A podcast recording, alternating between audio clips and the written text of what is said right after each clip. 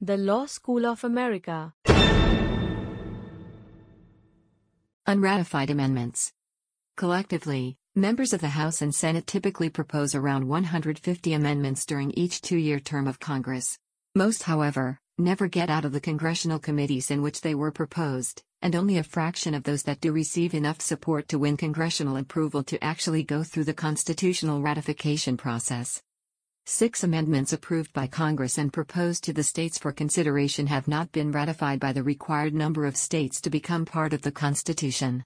Four of these are technically still pending, as Congress did not set a time limit for their ratification.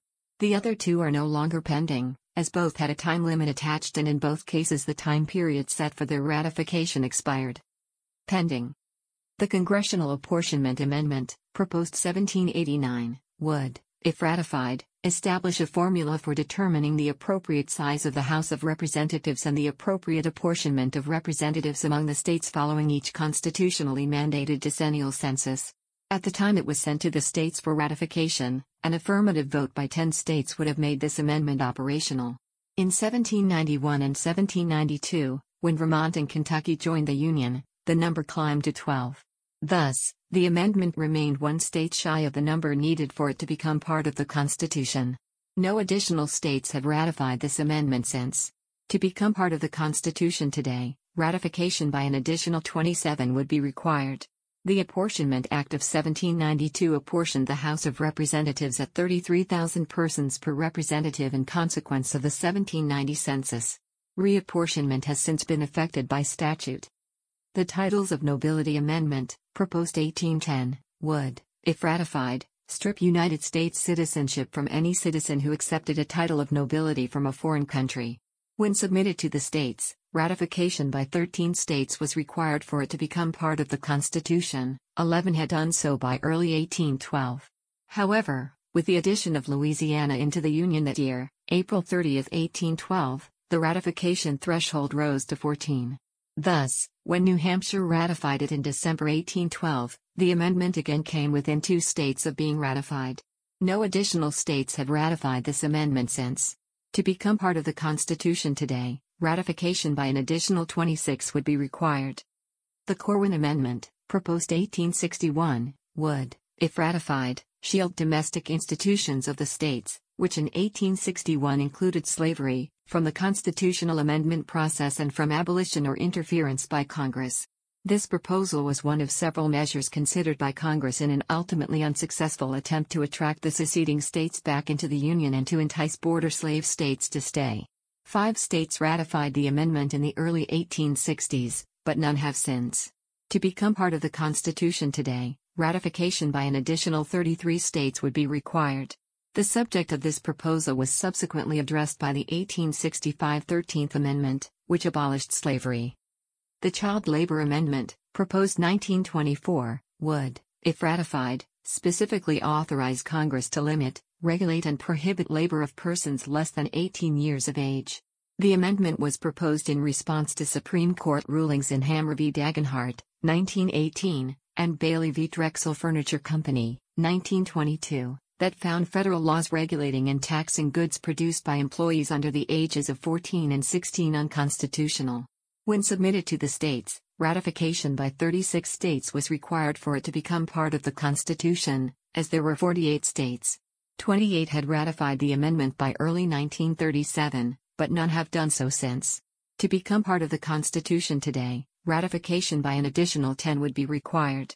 A federal statute approved June 25, 1938, regulated the employment of those under 16 or 18 years of age in interstate commerce.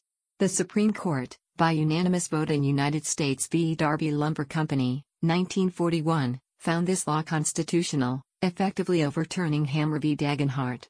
As a result of this development, the movement pushing for the amendment concluded. When you need mealtime inspiration, it's worth shopping Kroger, where you'll find over 30,000 mouthwatering choices that excite your inner foodie. And no matter what tasty choice you make, you'll enjoy our everyday low prices, plus extra ways to save, like digital coupons worth over $600 each week. You can also save up to $1 off per gallon at the pump with fuel points. More savings and more inspiring flavors make shopping Kroger worth it every time. Kroger, fresh for everyone. Fuel restrictions apply. The Law School of America. Status contested. The Equal Rights Amendment, proposed 1972, would have prohibited deprivation of equality of rights, discrimination, by the federal or state governments on account of sex.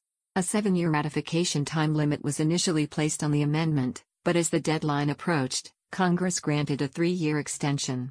35 states ratified the proposed amendment prior to the original deadline, three short of the number required for it to be implemented, five of them later voted to rescind their ratification. No further states ratified the amendment within the extended deadline.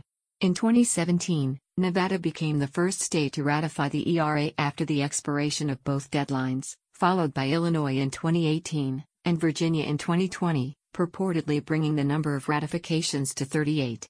However, experts and advocates have acknowledged legal uncertainty about the consequences of these ratifications, due to the expired deadlines in the five states' purported revocations. No longer pending. The District of Columbia Voting Rights Amendment, proposed 1978, would have granted the District of Columbia full representation in the United States Congress as if it were a state, repealed the 23rd Amendment, granted the district unconditional electoral college voting rights, and allowed its participation in the process by which the Constitution is amended. A seven year ratification time limit was placed on the amendment. 16 states ratified the amendment, 22 short of the number required for it to be implemented, prior to the deadline, thus it failed to be adopted. Judicial Review The way the Constitution is understood is influenced by court decisions, especially those of the Supreme Court. These decisions are referred to as precedents. Judicial review is the power of the court to examine federal legislation, federal executive, and all state branches of government, to decide their constitutionality, and to strike them down if found unconstitutional. Judicial review includes the power of the court to explain the meaning of the Constitution as it applies to particular cases. Over the years, court decisions on issues ranging from governmental regulation of radio and television to the rights of the accused in criminal cases have changed the way many constitutional clauses are interpreted, without amendment to the actual text of the Constitution. Legislation passed to implement the Constitution, or to adapt those implementations to changing conditions, broadens and, in subtle ways, changes the meanings given to the words of the Constitution. Up to a point, the rules and regulations of the many federal executive agencies have a similar effect. If an action of Congress or the agencies is challenged, however, it is the court system that ultimately decides whether these actions are permissible under the Constitution. The Supreme Court has indicated that once the Constitution has been extended to an area, by Congress or the courts, its coverage is irrevocable. To hold that the political branches may switch the Constitution on or off at will, would lead to a regime in which they, not this court, say what the law is.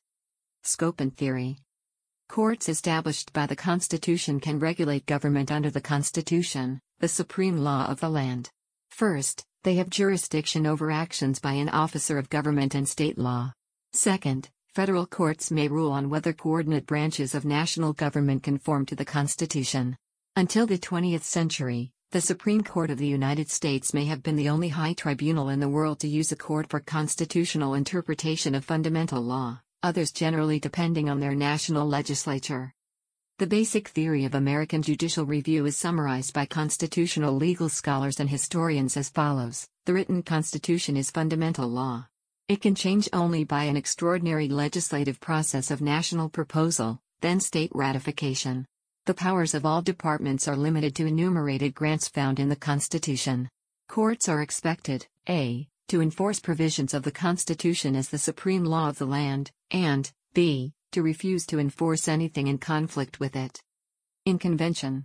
As to judicial review in the Congress, the first proposals by Madison, Va, and Wilson, Pa, called for a Supreme Court veto over national legislation. In this, it resembled the system in New York, where the Constitution of 1777 called for a council of revision by the governor and justices of the state Supreme Court. The council would review and, in a way, veto any past legislation violating the spirit of the Constitution before it went into effect. The Nationalists' proposal at the convention was defeated three times and replaced by a presidential veto with congressional override. Judicial review relies on the jurisdictional authority in Article 3 and the Supremacy Clause. The justification for judicial review is to be explicitly found in the open ratifications held in the states and reported in their newspapers. John Marshall in Virginia, James Wilson in Pennsylvania, and Oliver Ellsworth of Connecticut all argued for Supreme Court judicial review of acts of state legislature. In Federalist No. 78, Alexander Hamilton advocated the doctrine of the written document held as a superior enactment of the people. A limited constitution can be preserved in practice no other way than through courts which can declare void any legislation contrary to the Constitution. The preservation of the people's authority over legislatures rests particularly with judges. The Supreme Court was initially made up of jurists who had been intimately connected with the framing of the Constitution and the establishment of its government as law. John Jay, New York, a co-author of the Federalist Papers, served as Chief Justice for the first six years. The second Chief Justice for a term of four years was Oliver Ellsworth, Connecticut, a delegate in the Constitutional Convention, as was John Rutledge, South Carolina, Washington's recess appointment as Chief Justice who served in 1795. John Marshall, Virginia, the fourth Chief Justice, had served in the Virginia Ratification Convention in 1788.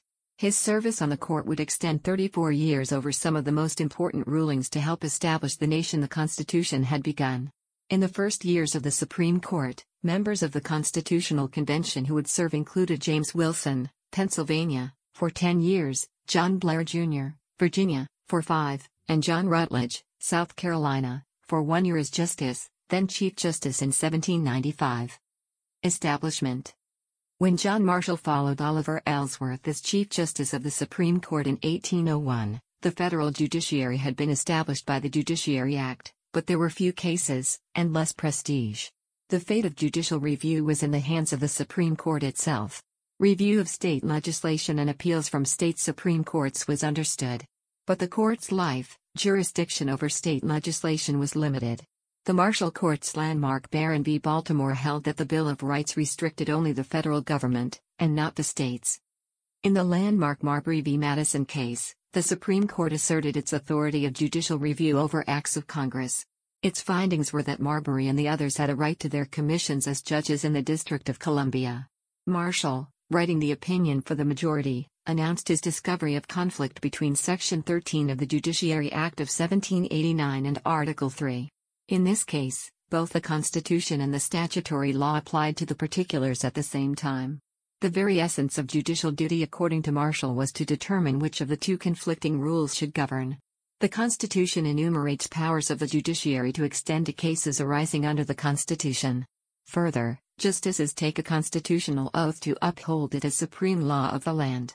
Therefore, since the United States government as created by the Constitution is a limited government, the federal courts were required to choose the Constitution over congressional law if there were deemed to be a conflict.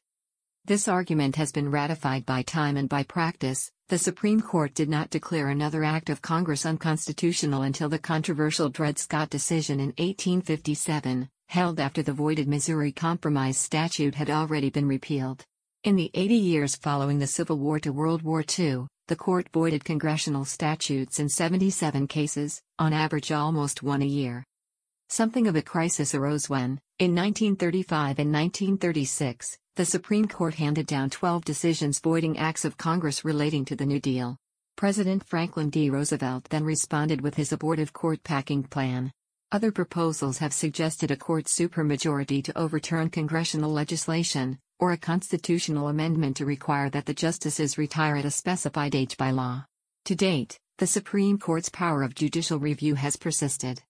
This episode is brought to you by Shopify. Whether you're selling a little or a lot, Shopify helps you do your thing, however you cha-ching. From the launch your online shop stage, all the way to the we just hit a million orders stage. No matter what stage you're in, Shopify's there to help you grow. Sign up for a $1 per month trial period at shopify.com slash special offer, all lowercase. That's shopify.com slash special offer. The Law School of America. Self restraint. The power of judicial review could not have been preserved long in a democracy unless it had been wielded with a reasonable measure of judicial restraint, and with some attention, as Mr. Dooley said, to the election returns. Indeed, the Supreme Court has developed a system of doctrine and practice that self limits its power of judicial review. The court controls almost all of its business by choosing what cases to consider, writs of certiorari. In this way, It can avoid opinions on embarrassing or difficult cases.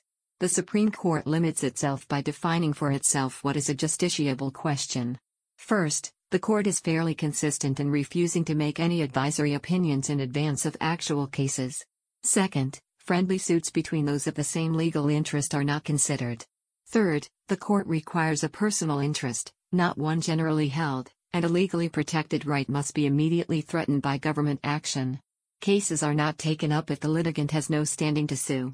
Simply having the money to sue and being injured by government action are not enough. These three procedural ways of dismissing cases have led critics to charge that the Supreme Court delays decisions by unduly insisting on technicalities in their standards of litigability.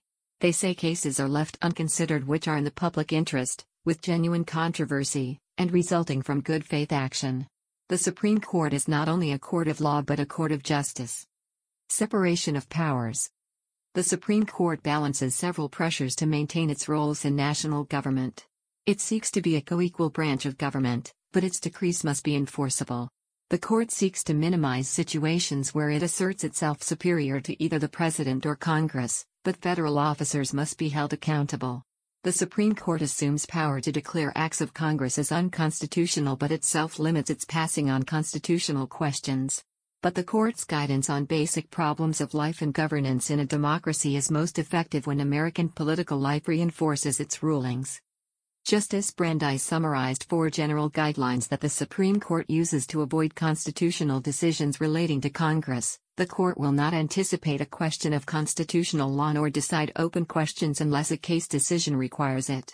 If it does, a rule of constitutional law is formulated only as the precise facts in the case require. The court will choose statutes or general law for the basis of its decision if it can without constitutional grounds. If it does, the court will choose the constitutional construction of an act of Congress, even if its constitutionality is seriously in doubt. Likewise, with the executive department, Edwin Corwin observed that the court does sometimes rebuff presidential pretensions, but it more often tries to rationalize them against Congress, and act is merely disallowed. In the executive case, exercising judicial review produces some change in the external world beyond the ordinary judicial sphere. The political question doctrine especially applies to questions which present a difficult enforcement issue. Chief Justice Charles Evans Hughes addressed the court's limitation when political process allowed future policy change, but a judicial ruling would attribute finality. Political questions lack satisfactory criteria for a judicial determination. John Marshall recognized that the president holds important political powers which as executive privilege allows great discretion. This doctrine was applied in court rulings on President Grant's duty to enforce the law during Reconstruction. It extends to the sphere of foreign affairs. Justice Robert Jackson explained, foreign affairs are inherently political, wholly confided by our Constitution to the political departments of the government, not subject to judicial intrusion or inquiry. Critics of the court object in two principal ways to self-restraint and judicial review, deferring as it does as a matter of doctrine to acts of Congress and presidential actions. Its inaction is said to allow a flood of legislative appropriations which permanently create an imbalance between the states and federal government. Supreme Court deference to Congress and the executive compromises American protection of civil rights, political minority groups, and aliens. Further information Separation of powers under the United States Constitution. Subsequent courts. Supreme Courts under the leadership of subsequent Chief Justices have also used judicial review to interpret the Constitution among individuals, states, and federal branches. Notable contributions were made by the Chase Court, the Taft Court, the Warren Court, and the Rehnquist Court. Salmon P. Chase was a Lincoln appointee, serving as Chief Justice from 1864 to 1873. His career encompassed service as a U.S. Senator and Governor of Ohio. He coined the slogan, Free soil, free labor, free men. One of Lincoln's team of rivals, he was appointed Secretary of Treasury during the Civil War, issuing greenbacks. To appease radical Republicans, Lincoln appointed him to replace Chief Justice Roger B. Taney of Dred Scott case fame. In one of his first official acts, Chase admitted John Rock, the first African American to practice before the Supreme Court. The Chase Court is famous for Texas v. White, which asserted a permanent union of indestructible states. Veazie Bank v. Fenno upheld the Civil War tax on state banknotes. Hepburn v. Griswold found parts of the Legal Tender Acts unconstitutional, though it was reversed under a late Supreme Court majority. William Howard Taft was a Harding appointment to Chief Justice from 1921 to 1930. A progressive Republican from Ohio, he was a one term president. As Chief Justice, he advocated the Judiciary Act of 1925 that brought the federal district courts under the administrative jurisdiction of the Supreme Court. Taft successfully sought the expansion of court jurisdiction over non states such as the District of Columbia and territories of Alaska and Hawaii. In 1925, the Taft Court issued a ruling overturning a Marshall Court ruling on the Bill of Rights. In Gitlow v. New York, the court established the doctrine of incorporation which applied the Bill of Rights to the states.